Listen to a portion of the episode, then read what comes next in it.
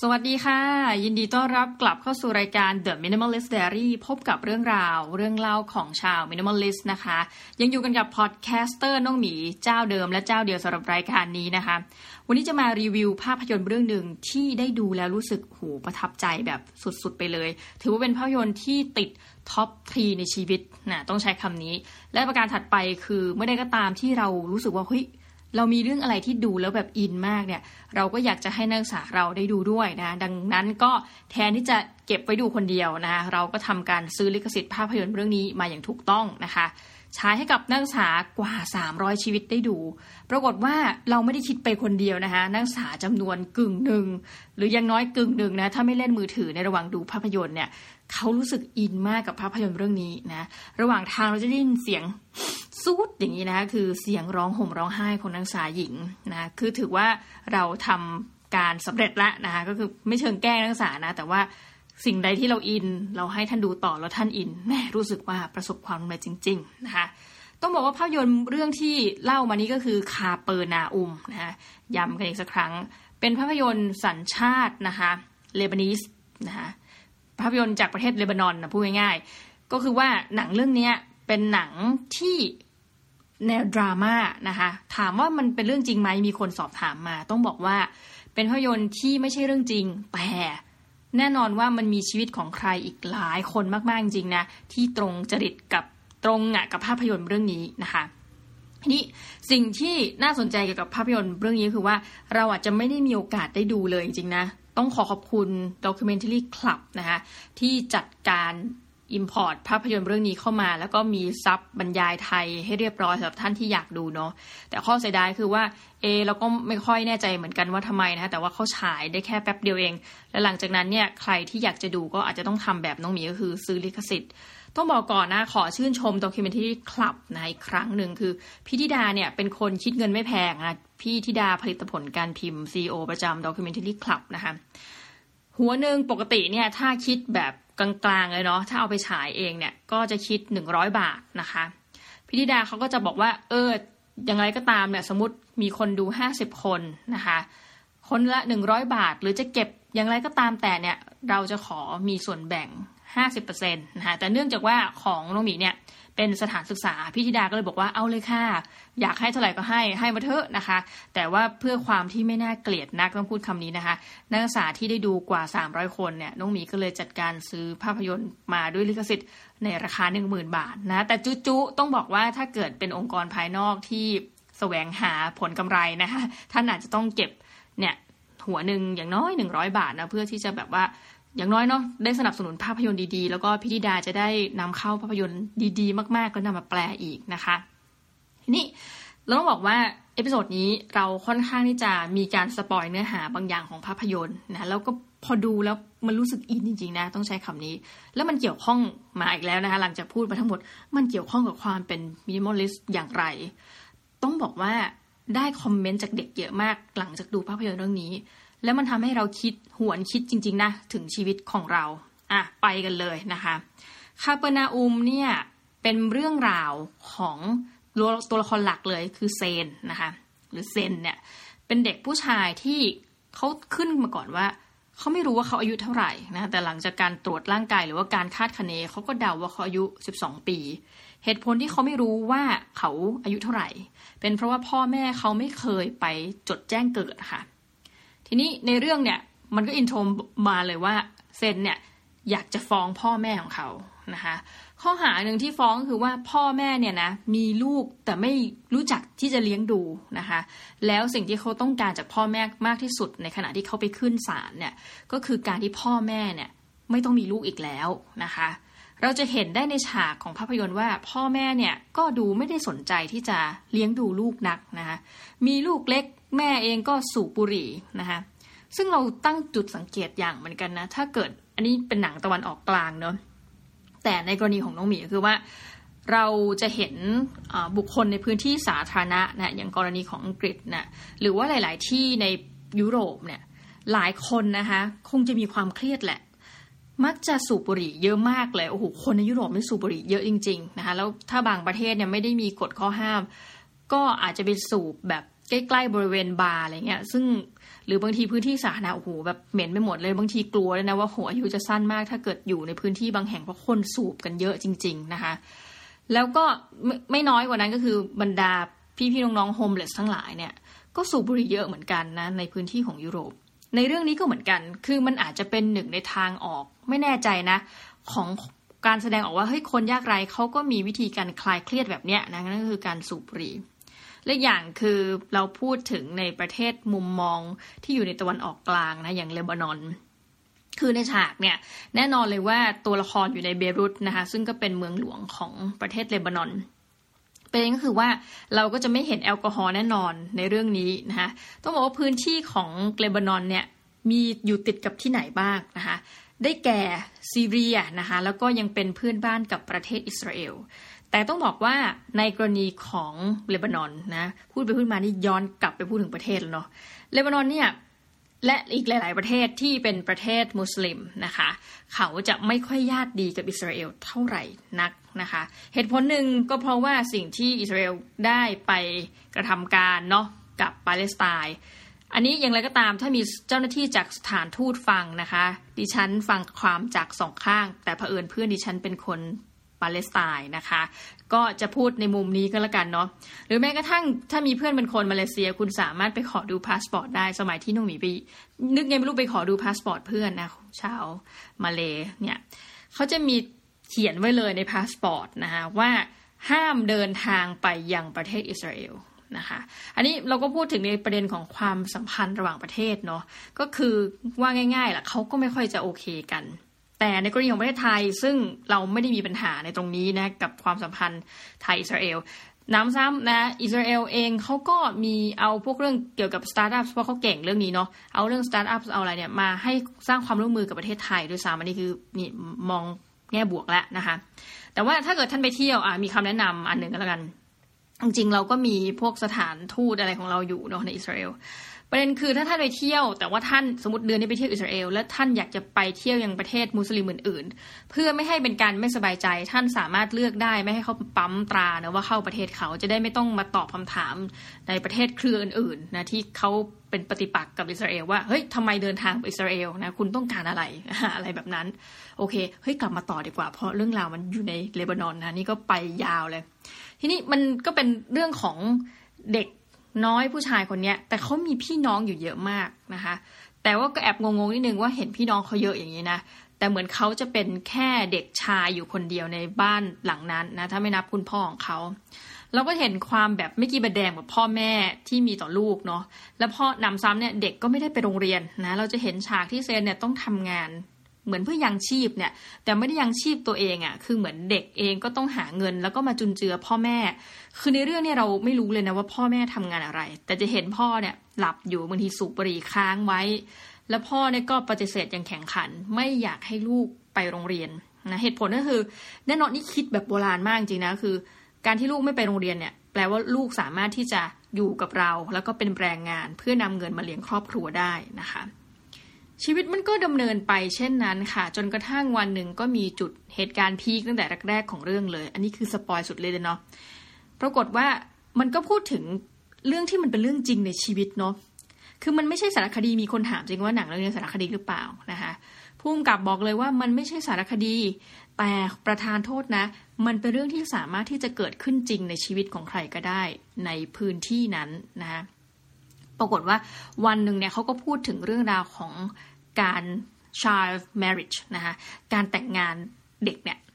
นะการแต่งงานกับเด็กซึ่งหลายคนในพื้นที่บริเวณแห่งนั้น คือหนังเนี่ยมันจะบอกเราว่า เออ มันเป็นเรื่องปกตินะคะ ในหนังเนาะในหมู่ชนชั้นล่างแบบนั้น คนส่วนหนึ่งยังมองว่าเป็นเรื่องปกตินะคะ ทีนี้เซนเนี่ย ก็เห็นน้องสาวตัวเองเนี่ยกำลังจะถูกแต่งออก ซึ่งในขณะนั้นน้องเพิ่งอายุสิบเอ็ดขวบเท่านั้น แล้วเป็นน้องคนที่เซนเนี่ยตัวเอกของเรื่องรักมาก เซนก็เลยเหมือนกับสติแตกนะคะแต่เดิมก็คือว่าเออก็ทำงานแล้วก็หากินไปวันๆเนี่ยยินดีที่จะทำแต่ว่าณวันนั้นเมื่อเห็นว่าน้องสาวถูก คล้ายๆ กับเขาก็โทษพ่อแม่แหละว่าทำไมต้องขายน้องกินอะไรประมาณเนี้ยเขาก็หนีออกจากบ้านนะคะ ไฮไลท์ก็คือพอหนีออกจากบ้านอายุเพียง 12 ขวบนะคะวุฒิการศึกษาก็ไม่มีเงินก็ไม่มี ไปไปมาเนี่ยเขาก็ไป end up ณสถานที่แห่งหนึ่งก็คือเหมือนกับสวนสนุกนะซึ่งปรากฏว่าสวนสนุกแห่งนั้นเนี่ยมันเป็นสวนสนุกเนาะ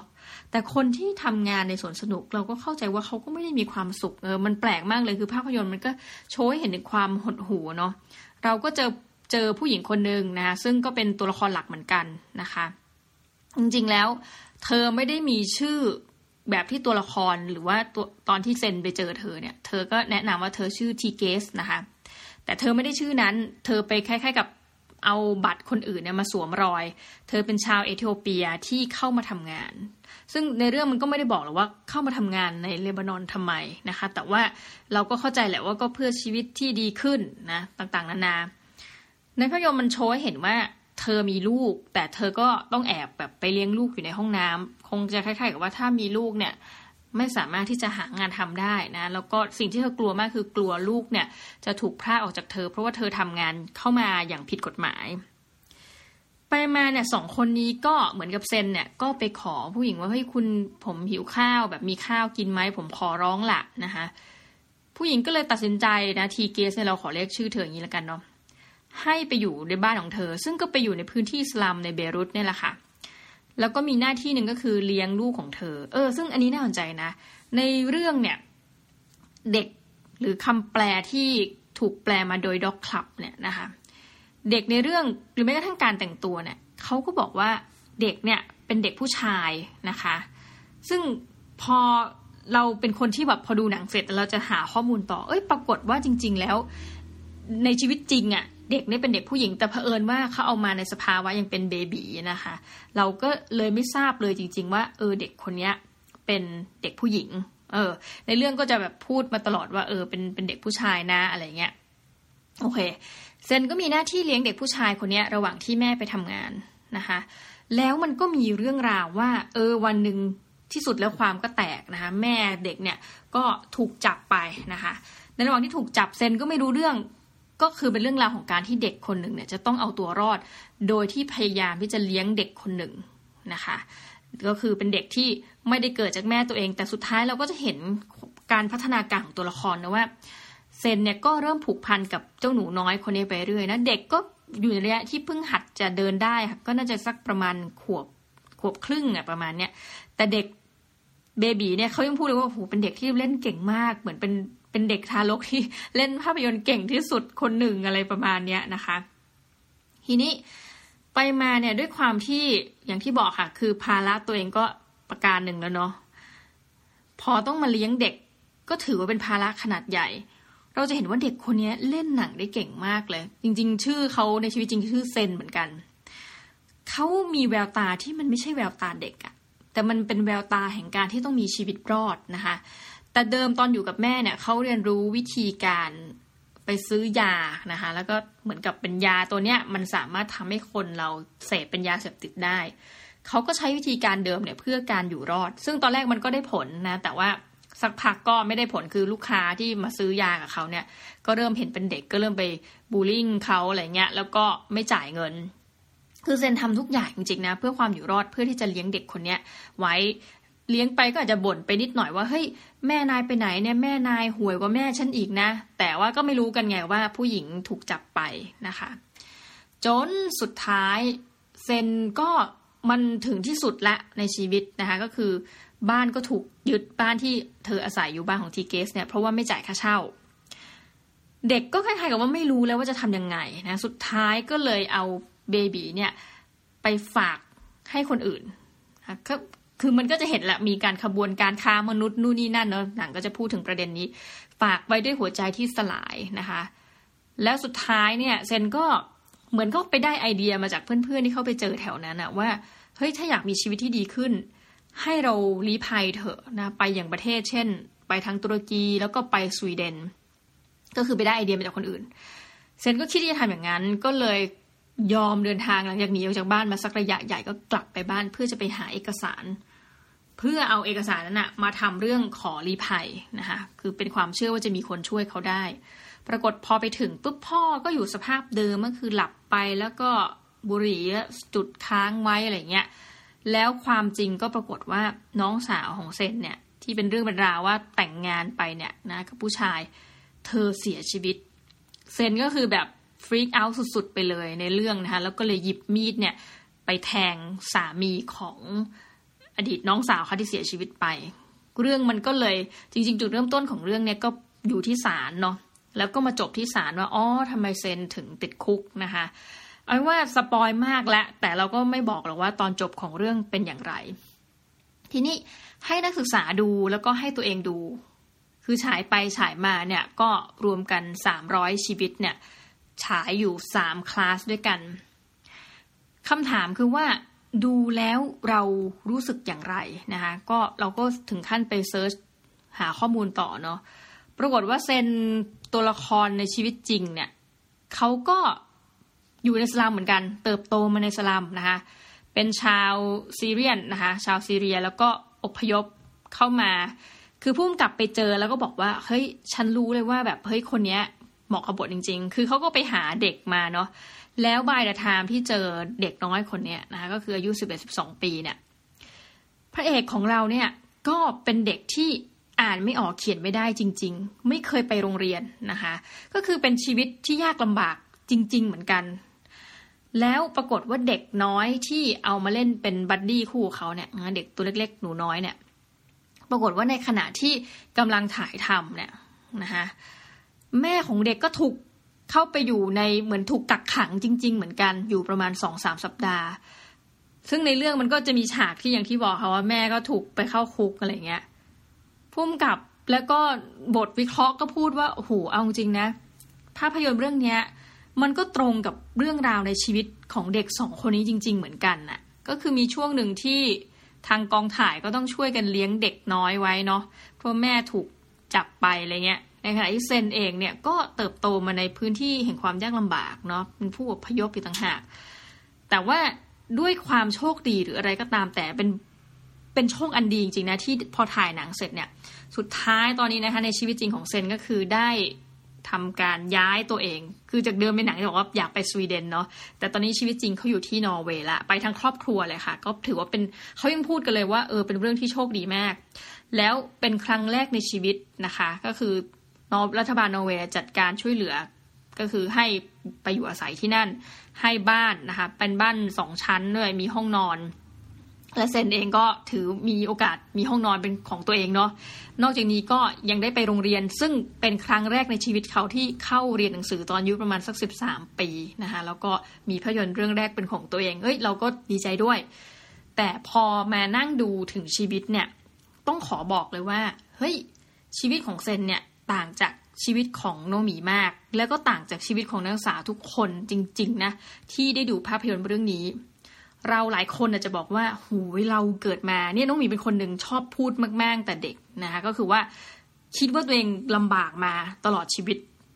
อันนี้พูดตามตรงเลยนะ เหตุผลที่ว่า เอ๊ะทำไมเราคิดว่าเราลำบากเนี่ยเนาะเพราะว่าญาติญาติของเราเนี่ยนะคะ ทำธุรกิจอะไรกันหมดเลยนะคะแล้วก็บางคนก็ทำเป็นแบบธุรกิจขนาดใหญ่อะไรเงี้ยซึ่งเราเนี่ยเติบโตมากับการที่อะง่าย ๆ คือมีคุณแม่เนี่ยเป็นอาจารย์สอนหนังสือ ธรรมดามากๆเงี้ยเนาะก็พ่อแม่ก็คือรับราชการกันหมดนะคะเราก็รู้สึกว่าเอ้ยพ่อแม่เราเนี่ยเราตั้งคำถามมาตลอดว่า มันน่าสนใจนะคือพ่อแม่เราเนี่ยมีการศึกษา อันนี้แน่นอนคือคือเป็นอาจารย์มหาวิทยาลัย เป็นข้าราชการเนี่ยคือคุณพ่อคุณแม่เนี่ยจบปริญญาทั้งคู่นะคะแล้วทำไมเราถึงรู้สึกว่าชีวิตเราลำบากนะคะน้องมีก็คือรู้สึกในใจตอนนั้นว่า จนกระทั่งถึงตอนนี้นะ ตั้งคำถามว่าเฮ้ยการเป็น middle class ในเมืองไทยเนี่ยทำไมมันถึงรู้สึกว่าลำบาก คือคิดยังไงมาตลอดหรือ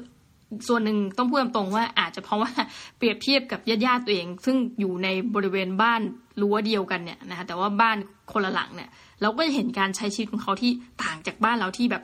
ต้องคิดอะถึงเรื่องของการใช้จ่าย ประเด็นก็คือว่า คุณแม่เคยบอกและให้จำแม่นๆนะซึ่งเคยเล่าไปในรายการ แล้วว่าโลกนี้มันไม่ได้มีแต่สีชมพูเนาะในที่สุดแล้วพอเราได้ไป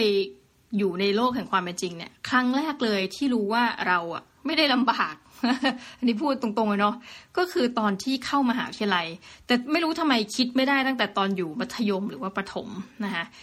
รู้แค่ว่าพอเข้ามหาวิทยาลัยเนี่ยเราเจอคนที่หลากหลายจริง ๆอะ่ะ ก็เป็นไปได้ว่าตอนประถมเนี่ย อย่างโรงเรียนน้องหมีตอนเด็ก ๆ เนี่ย คือแบบเป็นหญิงล้วนอย่างเงี้ยเขาก็จะห้ามเราแต่งนู่นแต่งนี่คือห้ามแต่งเนื้อแต่งตัวมาก ใส่ชุดนักเรียน เราก็เลยคิดว่าเพื่อนๆเรามีสภาพแบบมาจากครอบครัวพื้นฐานแบบเดียวกันหมดเนาะแถมเป็นแบบหญิงล้วนอีกมันก็สนใจอะไรอยู่ไม่กี่อย่างหรอก พออยู่มัธยมนะคะ เราก็ถูกจัดเป็นแบบอาเด็กสายวิทย์ตอนอยู่มัธยมเขามีแบ่งห้องคิงห้องควีนนะตอนเด็ก ๆ เนี่ย เป็นแบบมัธยมต้นอย่างเงี้ยเราก็ไปอยู่ในพวกห้องคิงแบบ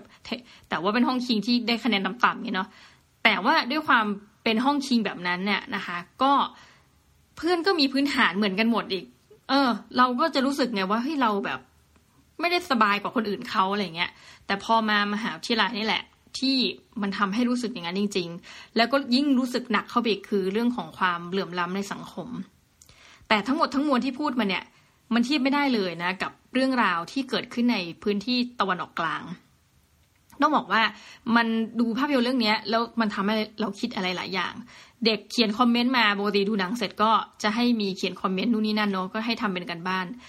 เด็กเขียนมาเยอะมากว่าแบบเฮ้ยคือทำให้เขาคิดว่าโลกนี้มันมีคนที่ยากลำบากมาก ๆทำให้ได้ข้อคิดคือเรื่องหลายอย่างมันยังมีอยู่จริง เช่นแบบการแต่งงานในวัยเด็กที่ถูกพ่อแม่บังคับจัดสรรเนาะ เรื่องการใช้แรงงานเด็กเนี่ยดูซิเด็กยังมีจำนวนมากที่ไม่ได้ไปโรงเรียน หรือว่าถ้าคุณดูเชิงสถิติ คุณก็จะบอกว่า เอ้ย ถ้าคุณล่าสุดเนี่ยเขามีโพสต์กันว่า ถ้าคุณเงินเดือนเกินเท่านี้มันเคยมีเว็บนะเราเคยไปเล่นด้วย ถ้ามีคุณมีทรัพย์สมบัติเท่านี้ เท่ากับว่าคุณเป็นกี่เปอร์เซ็นต์ของโลกใบนี้อะไรประมาณเนี้ยคือถ้าคุณจะรวยเหลือร้อยละหนึ่งของโลกคุณต้องมีเงินเท่าไหร่มันก็จะมีเว็บบอกอะไรเงี้ยซึ่งหลายคนเมื่อเมื่อเห็นการบ่นอย่างเงี้ยพอเราไปอยู่อีกประเทศหนึ่งเราก็อาจจะเป็นอีก ชนชั้นหนึ่งก็เป็นได้นะ แต่ถามว่าในบรรดาทุกคนที่เขียนเนี่ยน้องหมีเองไม่เคยเดินทางไปยังตะวันออกกลาง แต่มีเพื่อนเป็นคนตะวันออกกลาง อยู่หลายคนด้วยกันนะ เอาทั้งตะวันออกกลาง ทั้งเพื่อนจากทวีปแอฟริกา เดี๋ยวพูดรวมๆกัน คือเจอเพื่อนที่โตมาในเคนยานะคะ ด้วยความยากลำบากของชีวิตเหมือนกัน เจอเพื่อนจริง ๆ ที่เป็นคนอิรักนะคะ ทำวิจัยก็ต้องกลับไปทำที่อิรักอะไรเงี้ยก็เกือบจะเขาเรียกว่าขออาจารย์ไปทำไม่ได้ เพราะว่าเป็นพื้นที่เสี่ยงภัย แล้วเวลาเราถามเขาว่าเฮ้ยนายมีชีวิตเป็นยังไงนะเขาก็บอกว่าเออสบายดีนะตอนนี้ก็พวกไอซิสก็แค่เอาพื้นที่ประเทศฉันไปเท่านี้คือนี่คือคำตอบเนาะให้ตายเถอะมันฟังดูหดหู่มากนะ มีเพื่อนที่เป็นคนปาเลสไตน์นะคะ จริงๆก็ไม่มีแปลกมากเลยไม่มีเพื่อนเป็นคนอิสราเอลเลยจะไม่ได้มายันหลักฐานกันนะว่าถึงเรื่องราวว่าพอเรามีเพื่อนเป็นคนชาติเนี้ยเขาก็จะพูดอิสราเอลในมุมหนึ่งเนาะมีเพื่อนเป็นคนซีเรียนะซึ่งตอนหลังก็ไม่ได้ถือสัญชาติเป็นชาวซีเรียนละกลายไปว่าย้ายไปอยู่ที่แคนาดาหลังจากที่เรียนจบนะก็กลายเป็นแคนาเดียนไปแบบเนี้ยคือสรุปง่ายๆคือเรามีเพื่อนจากหลากหลายประเทศที่ อะและที่สำคัญก็คือมีเพื่อนหนึ่งคนนะคะเป็นคนเลบานีส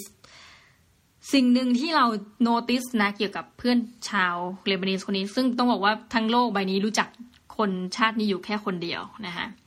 เขาดูเป็นคนที่ค่อนข้างที่จะซีเรียสกับชีวิตพอสมควร เวลาเจอเขาถ้าพูดถึงเรื่องการเมืองเนี่ยเขาก็จะพูดถึงฮิซบอลเลาะห์นะคะซึ่ง รับรองว่า accent ต้องมีผิดแน่นอนนะเขาก็จะเล่าแล้วเขาก็จะเล่าถึงภาวะความยากจนในประเทศของเขาเฮ้ยซึ่งแปลกมาก พอดูหนังเรื่องนี้มันทำให้เรานึกถึงเขาที่เราเจอเขาในประมาณช่วงปี 2012 เขาก็เล่าให้ฟังว่าเนี่ยประเทศเขาเนี่ยมีคนที่ย้ายมาก็เข้าใจว่าอาจจะมาจากซีเรียและอื่น ๆด้วยเนี่ยย้ายมาย้ายมานะ แล้วก็มีคนยากจนส่วนหนึ่งเยอะมากเลยแหละ แล้วยิ่งเป็นการปกครองที่มันมีการกดขี่ เราจะเห็นคนหลายคนเนี่ยนะ นอนอยู่กับพื้นก็คือเขาพยายามพูดเขาหลีกเลี่ยงคำว่า homeless เนาะจริง ๆ ถ้าเกิดเป็นโนมีเราก็จะตีความว่าบุคคลที่นอนในพื้นที่สาธารณะเนี่ยก็คือคนไร้บ้านนะแต่เขาจะไม่ใช้คำเนี้ยเขาก็จะแค่บอกว่ามีคนจนเยอะจนกระทั่งคนเหล่านี้ต้องมานอนในพื้นที่สาธารณะ เออแต่แปลกจริง ๆ ที่เขาไม่ใช้คำว่า homeless อืมแล้วเขาก็บอกว่าเนี่ยมันเป็นเรื่องปกติมากเลยที่คุณจะเดินไปตามถนนแล้วคุณก็จะเห็นคนนอนอยู่นะคะ เราก็ฟังเราก็รู้สึกโหแบบ มันคงเป็นสภาวะที่ไม่ happy เนาะคือทั้งการที่เราเดินไปเห็นคนที่มีความยากลำบากในชีวิตเยอะ เราเองก็ไม่มีความสุขนะ มันถึงต้องบอกว่าเมืองเนี่ยเวลาสร้างมาเนี่ย ต้องเป็นเมืองที่สำหรับทุกคนนะคะถ้าเราเห็นคนที่อะอย่างเป็นคนไร้บ้านหรือการค้ายาขบวนการค้ายาเสพติดอยู่ในเมือง คือบอกเลยว่า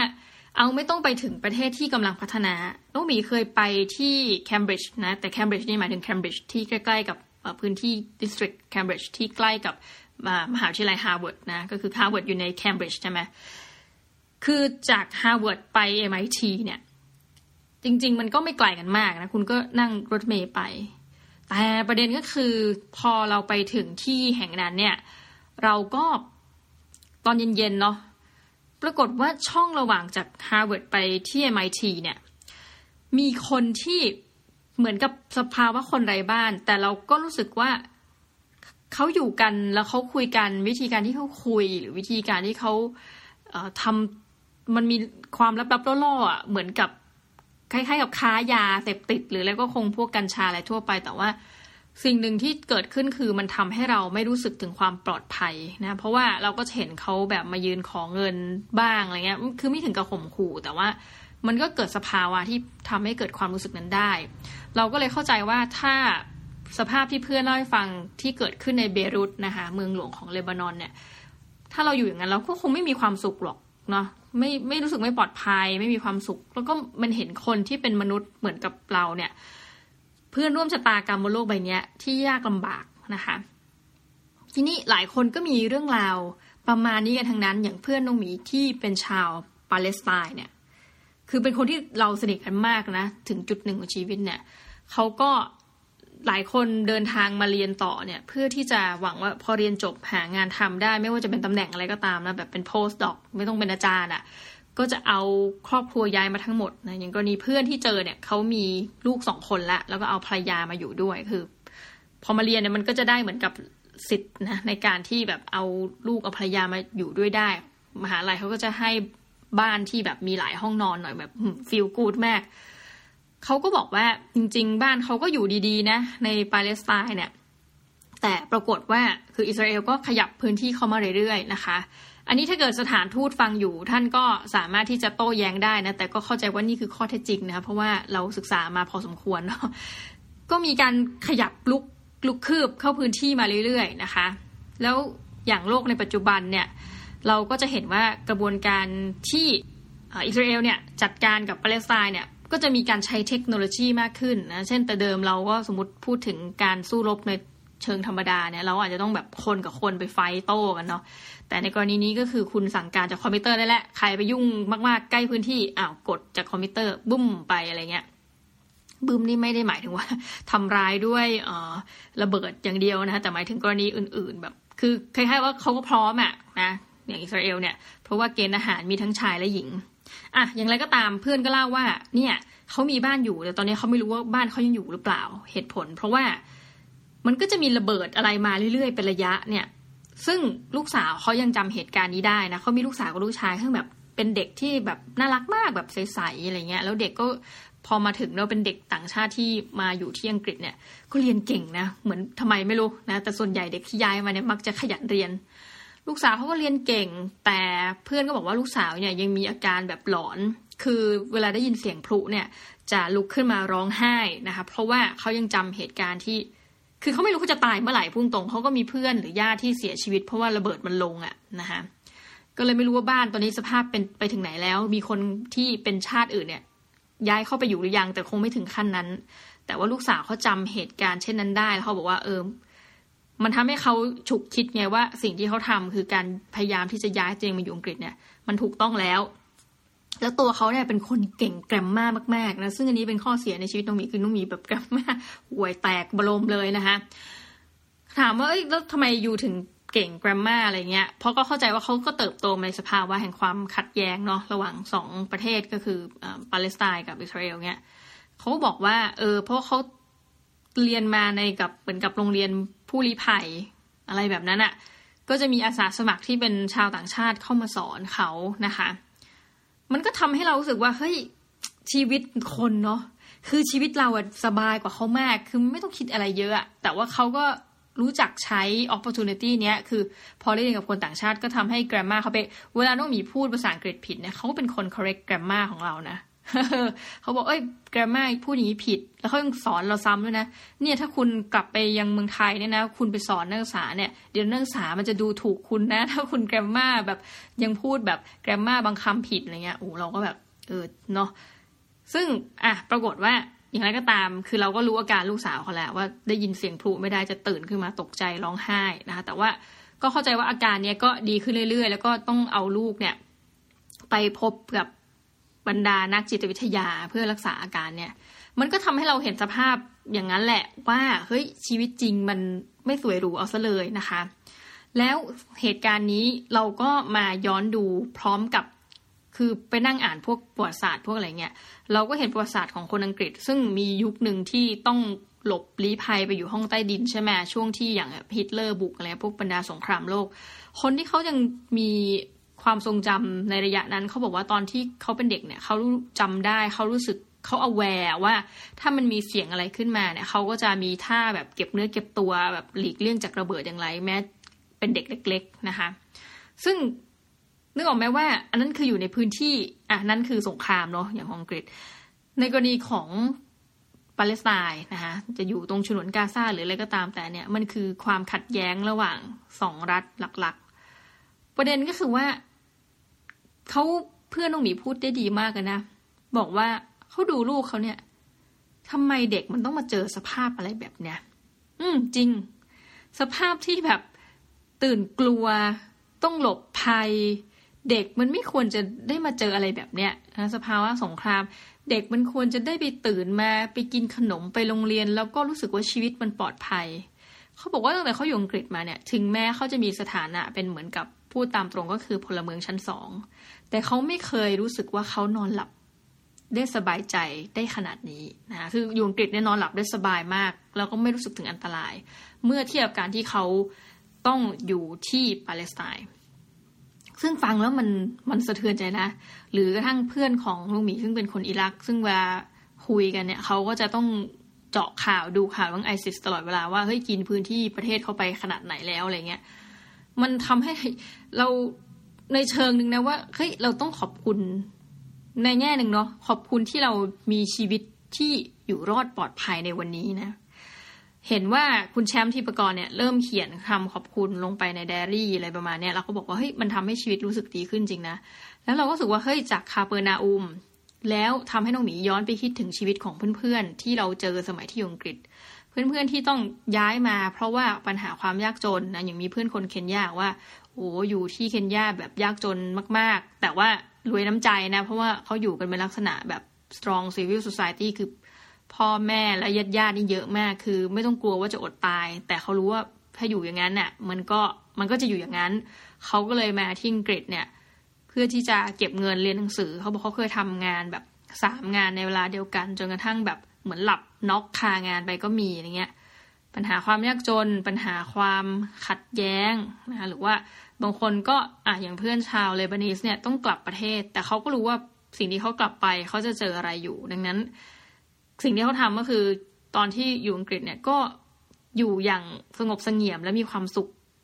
ตักตวงความสุขที่ตัวเองจะทำได้ หรืออย่างเพื่อนที่อยู่อิรักเนี่ย ลูกสาวเขาอยู่อยู่ที่ประเทศของเขาเขาก็ไม่รู้สึกว่า คือเป็นห่วงลูกสาว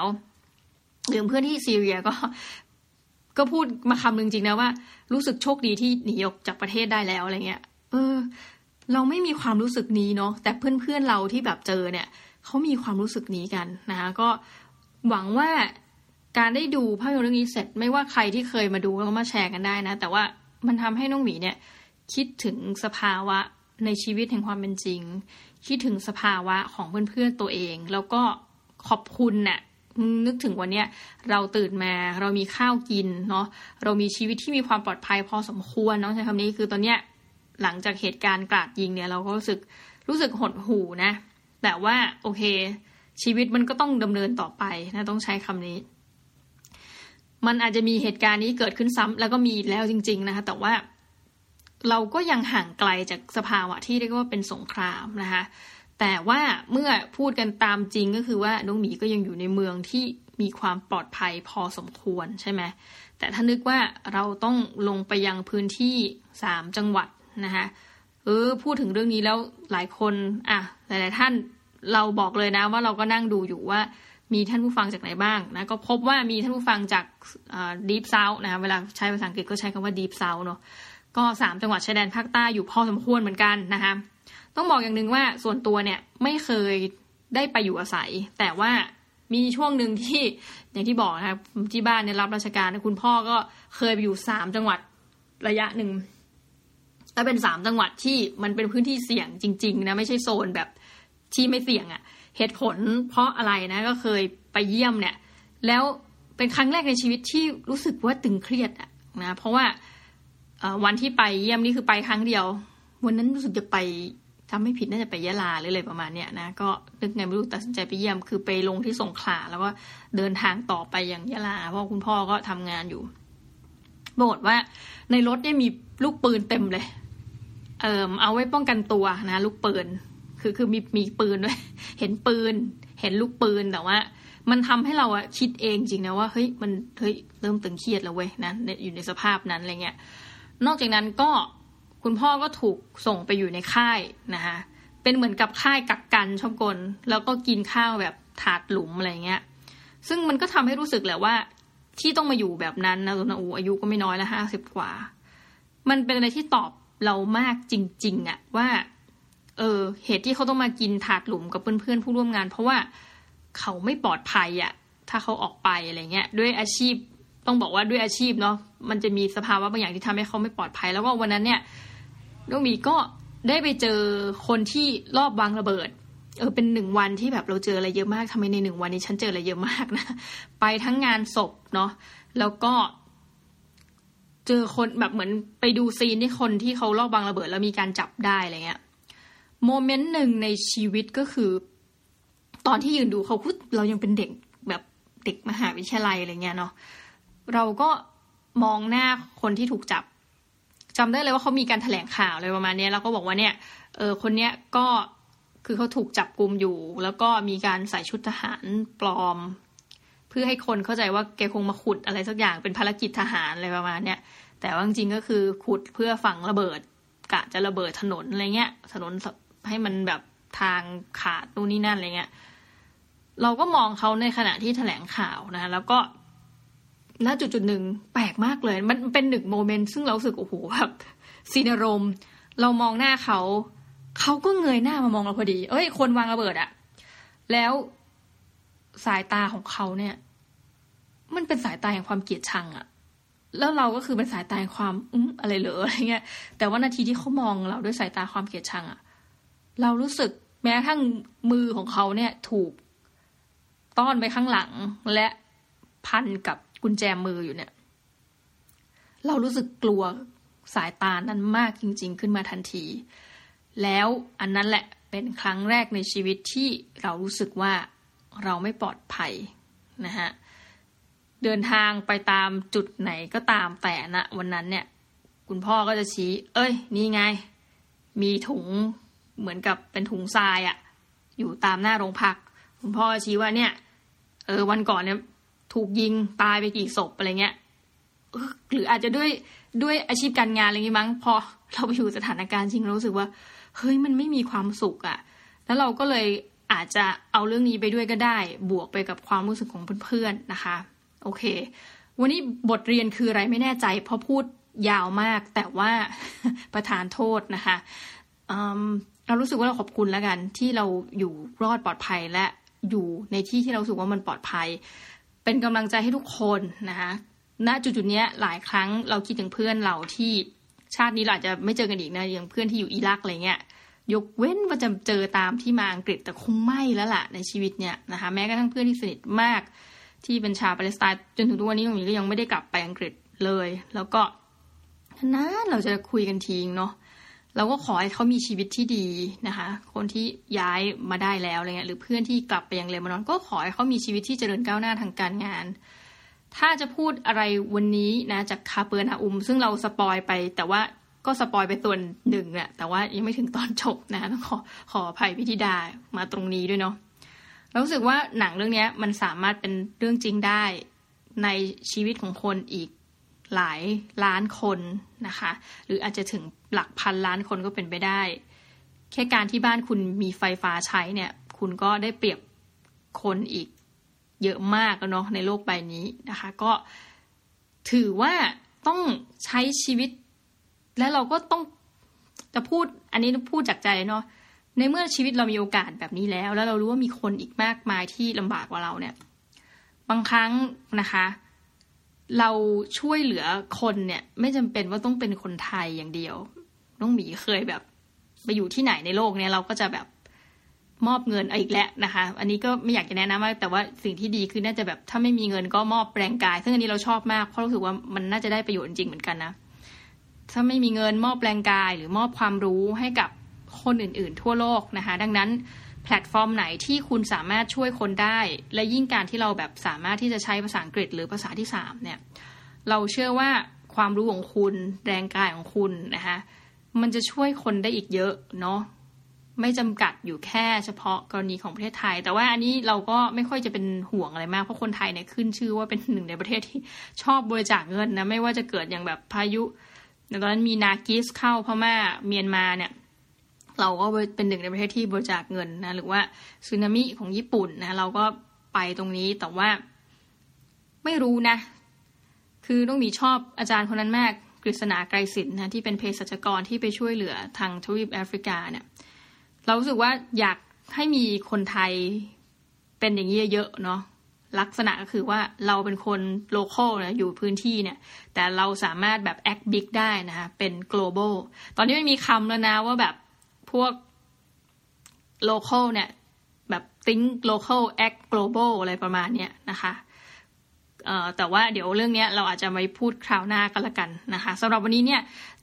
อาจจะเนื้อหาเนี่ยมันดูไกลตัวหลาย ๆ ท่านเนาะแต่ว่าก็ถือว่ามาเล่าสู่กันฟังกันล้วกันนะคะ ในมุมมองที่เราไปประสบพบเจอมา แล้วถ้าเกิดใครเคยดูภาพยนตร์เรื่องนี้ ยังไงมารีวิวผ่านกันได้นะคะ วันนี้ก็อาจจะไม่เชิงเป็นการรีวิวเนาะแต่ว่ามาคุยแลกเปลี่ยนกันดีกว่านะคะสำหรับนี้ต้องขอขอบคุณมากค่ะที่ติดตามรายการ The Minimalist Diary แล้วก็พบกันใหม่คราวหน้าสำหรับวันนี้ สวัสดีค่ะ